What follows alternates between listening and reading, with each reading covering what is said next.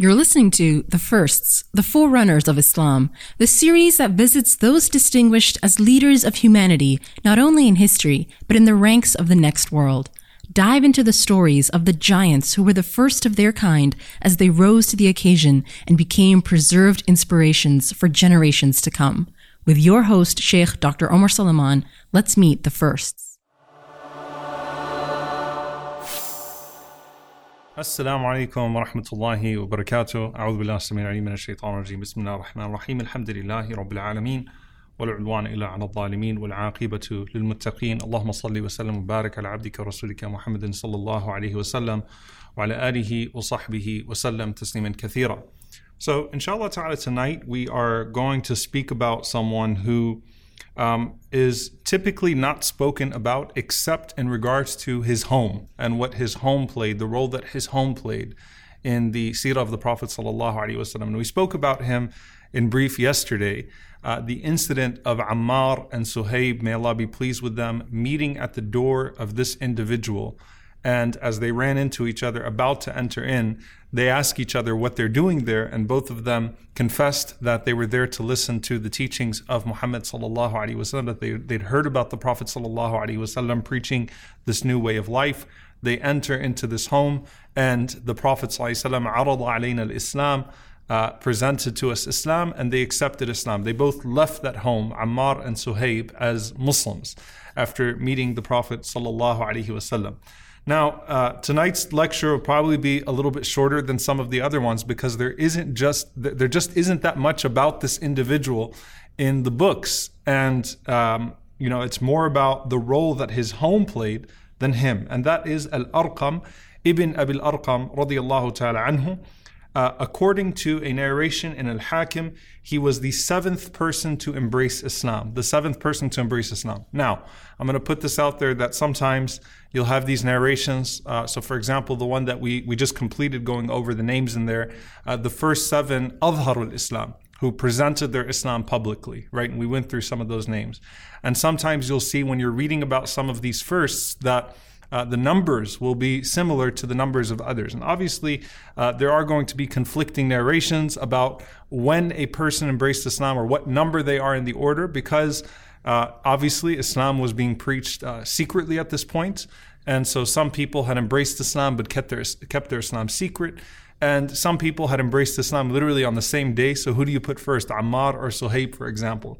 And so you're going to have um, these types of discussions. But uh, the point being that Al Arqam is one of the earliest to embrace Islam, and his house will play a central role in the seerah of the Prophet wasallam and in the lives of the companions.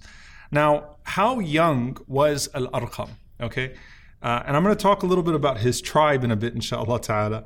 Uh, but how young was he? Uh, we talk about youth embracing Islam. And Ali ibn Abi Talib radiallahu ta'ala anhu in particular uh, we've spoken about how young he was when he embraced Islam, but he was raised in the house of the Prophet, right?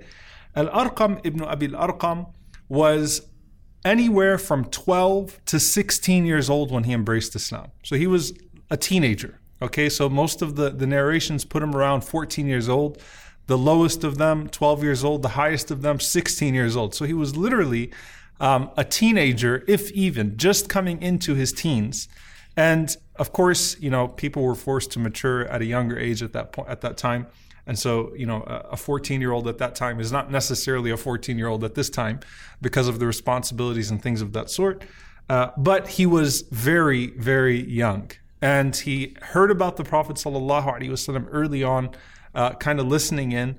And I want you to, to, to picture this young man, um, truly young and very quiet. So Al Arqam, one of the reasons perhaps that you don't find much about him in the Sirah is because he clearly was a very quiet young man, uh, listening around, hearing the news here or there, and embracing Islam. And um, he does not seem to talk much before or after Mecca, Medina, or beyond. He seems to be a, a very quiet individual.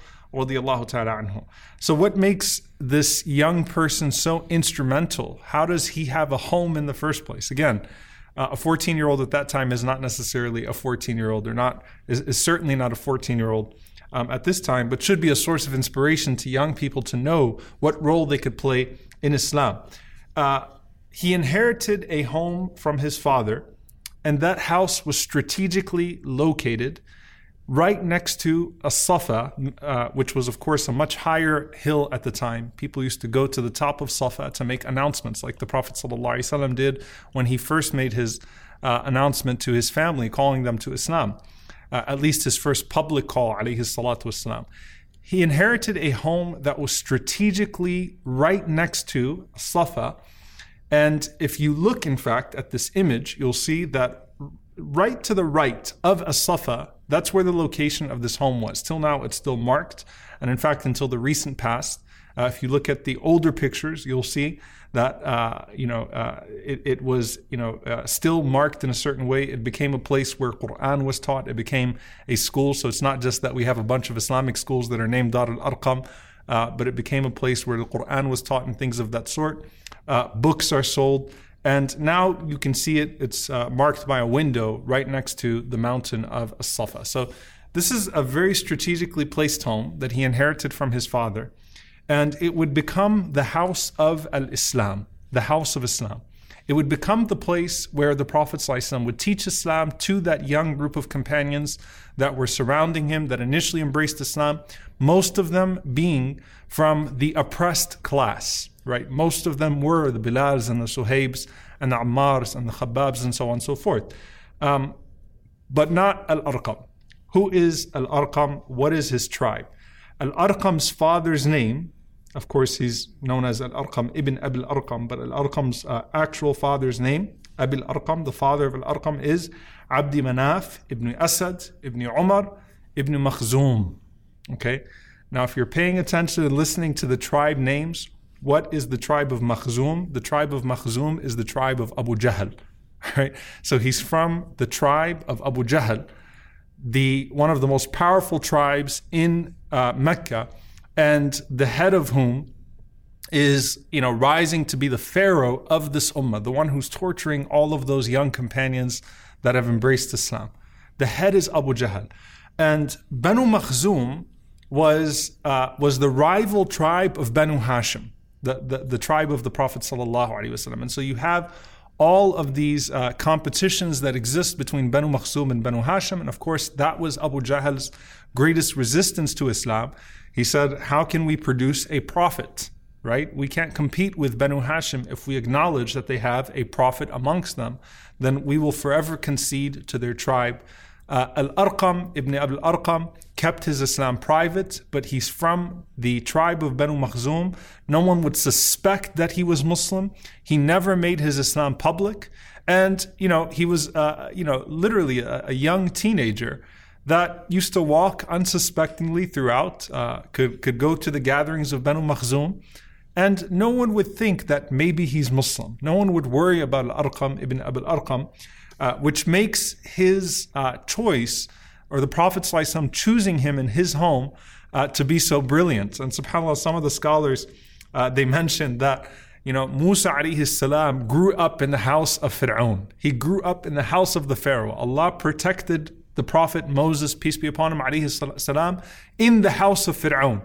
The Prophet ﷺ was protected and raising a young ummah in the house of a young man from the tribe of the Fir'aun of his time okay, who was Abu Jahl, the Fir'aun of this ummah. So you have, you know, Allah subhanahu wa ta'ala showing his miracles just in the way uh, that things are proceeding, that the Prophet ﷺ is raising an ummah, raising a generation in that home out of all homes, in the house of a young man from his enemy tribe, Banu Makhzum, uh, where Abu Jahl was leading the charge against the Prophet ﷺ. And some of the scholars, they mention about the youth in particular here. The Prophet ﷺ, of course, had more hope in the youth than he did in the elders. And this is something that's established whether the Prophet ﷺ was in Ta'if, right? And the Prophet ﷺ hoped that from their children there would be a generation that would worship Allah subhanahu wa ta'ala, or whether it was the people that the Prophet ﷺ saw in Badr making dua that their kids would be different. And then when their children led the revolt against, uh, against the Prophet ﷺ in Uhud, they were younger, Ikramah, the son of Abu Jahl, Khalid ibn al-Walid right? They were the younger men, and the Prophet ﷺ says, Allahumma li qawmi la. Oh Allah, forgive my people, they don't know any better. He had more hope in the young people. He had more hope in the youth because they were less set in their ways, they were less attached to their tribes. Their innocence brought them closer to the fitrah or kept them closer to their natural inclination. They weren't as partisan, they were more willing to listen to the Prophet wasallam, uh, and his message. And subhanAllah, what did Allah reward the Prophet wasallam with? The children of his enemies, both in Ta'if and in Mecca, becoming a not just Muslim, but a reason for the spread of Islam. Here, this young teenager from Banu Makhzum becoming a source of protection for the Prophet wasallam and his companions. And so, you know, imagine the sight. You have this teenager who owns this little house uh, right next to as-Safa. And some of the the, the uh, historians, what they point out to, or what they point to, is they said there was a narrow alleyway uh, from as-Safa uh, to the house of Al Arqam. Okay, and it was also right around the uh, you know the crowds of Mecca, and so it was easy to sneak in and to enter into that house unsuspectingly and not worry about anything. So they were able to keep this secret for years that they were there uh, what was taking place in that house. Um, the Prophet ﷺ would go there every day and he would teach the companions there, that young group of people that had embraced Islam around him. He would receive revelation in that home. SubhanAllah, some of the Quran was revealed in that home of Al Arqam. Uh, so much of it, in fact, the majority of it was recited for the first time to a group of people in that home. This was the home where Ammar ibn Yasir and Suhaib accepted Islam. This was the home where Hamza and Umar, may Allah be pleased with them, accepted Islam. So, how many shahadas, uh, legends of Islam, took their shahada, became Muslim in that home with the Prophet ﷺ, gave their allegiance to the Prophet ﷺ. It was actually here that Allah subhanahu wa ta'ala revealed to the Prophet wasallam, Ya ayyuhan nabi, hasbuka Allah wa man ittaba'aka min al-mu'mineen that, O Prophet, Allah is sufficient for you. Hasbuk Allah.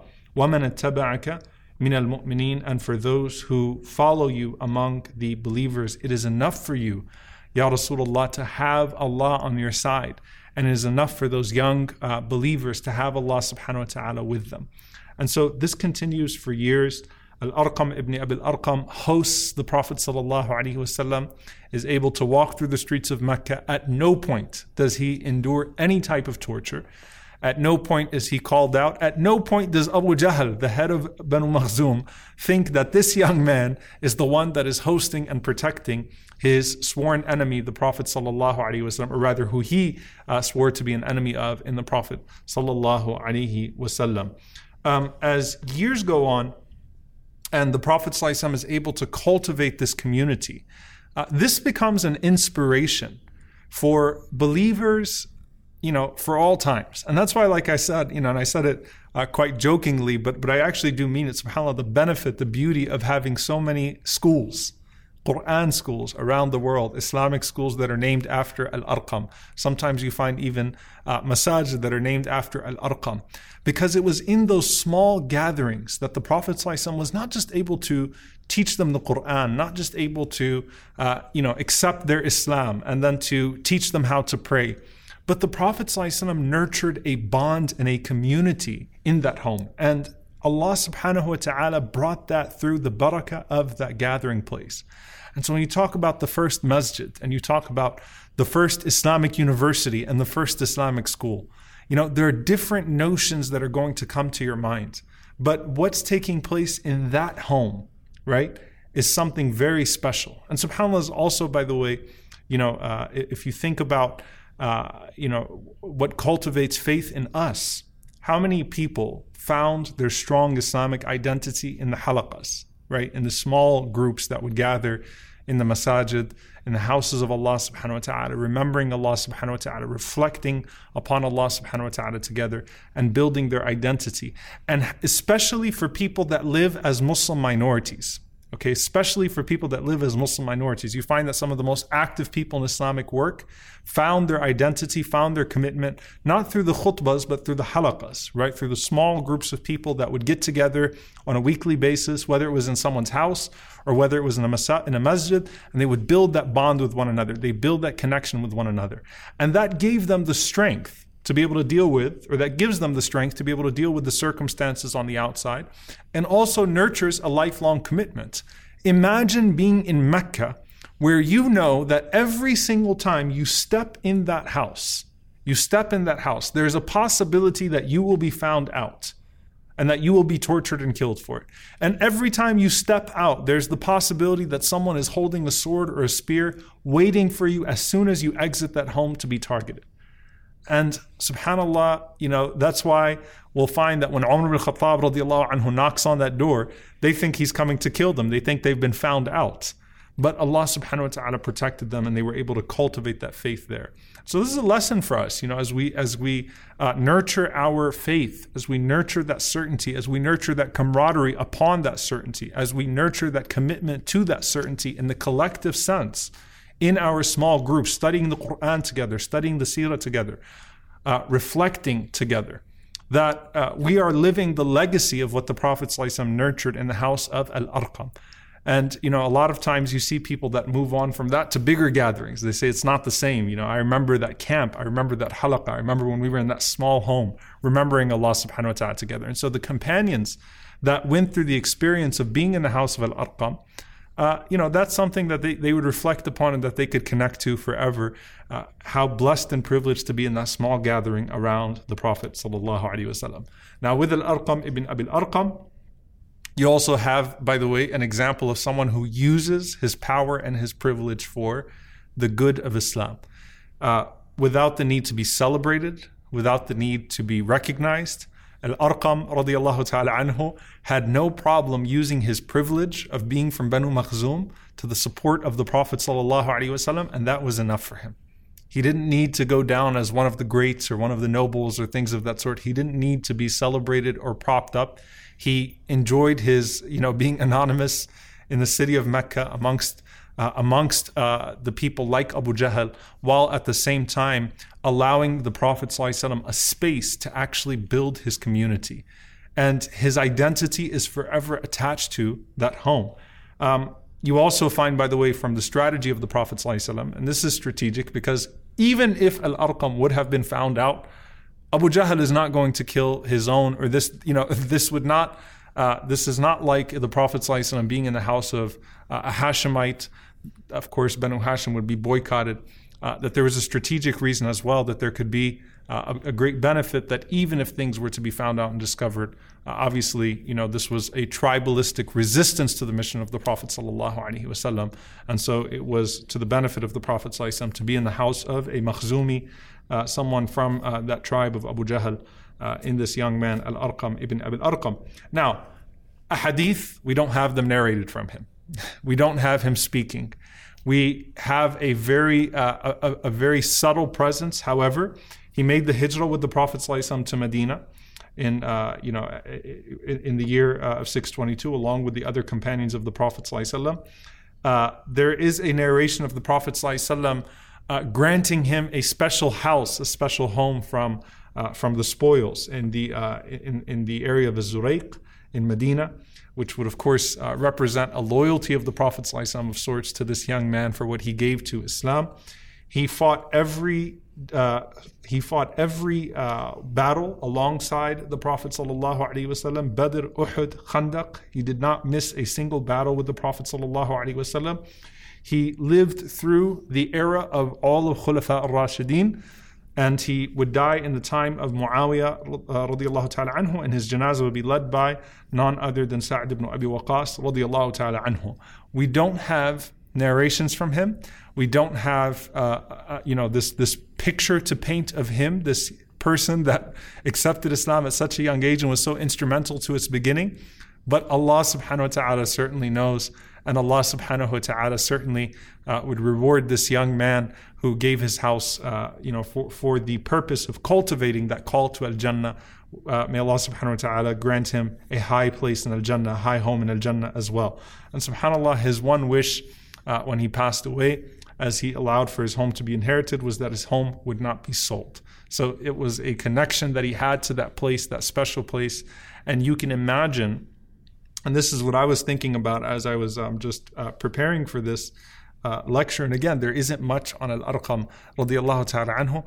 But imagine as the Sahaba came back in Fatih Mecca and the conquest of Mecca, and they are now in the thousands and thousands and thousands. And the Prophet ﷺ is going to stand up on Safa again, where he was once rejected, but this time with thousands of followers and in a, in a place of complete uh, victory. And he could look just right, right off to the right of that mountain and say, That's where we used to gather. That was the place that Allah subhanahu wa ta'ala allowed us at that time to cultivate uh, this this faith, this iman, this yaqeen, this certainty in our hearts and gain that commitment to that yaqeen. And so in Al Arqam is a lesson of selflessness and sacrifice and using your position and how, you know, even a quiet soldier in the back can be so instrumental to the cultivating of a community by the Prophet and is also a lesson for us that those small blessed gatherings where we gather together to remember Allah subhanahu wa ta'ala, to reflect on the Quran, the seerah of the Prophet is where our identity and our commitment and our faith uh, will grow. And so uh, it is befitting that the house of Islam, the house of Al Arqam, has so many homes of Islam and homes of Islamic education uh, named after it. May Allah subhanahu wa ta'ala have mercy on him and be pleased with him and his sacrifice and his service to this deen. May Allah subhanahu wa ta'ala allow us to cultivate that iman and that faith in our hearts, that certainty in our hearts. And may Allah subhanahu wa ta'ala gather us amongst the small, uh, uh, amongst the few, uh, in the highest level of Jannat al-Firdaus, in the companionship of the Prophet may Allah allow us to enjoy that proximity to the Prophet in paradise that the companions enjoyed, those few enjoyed with the Prophet in Dar al-Arqam. Allahumma ameen. Jazakumullahu khairan. Wassalamu alaikum wa rahmatullahi wa barakatuh. This podcast was brought to you by Yaqeen Institute for Islamic Research, dismantling doubts and nurturing conviction, one truth at a time. Tune in every week for the next episode, and don't forget to subscribe to this channel and share with friends. Until next time, this has been The Firsts, the Forerunners of Islam.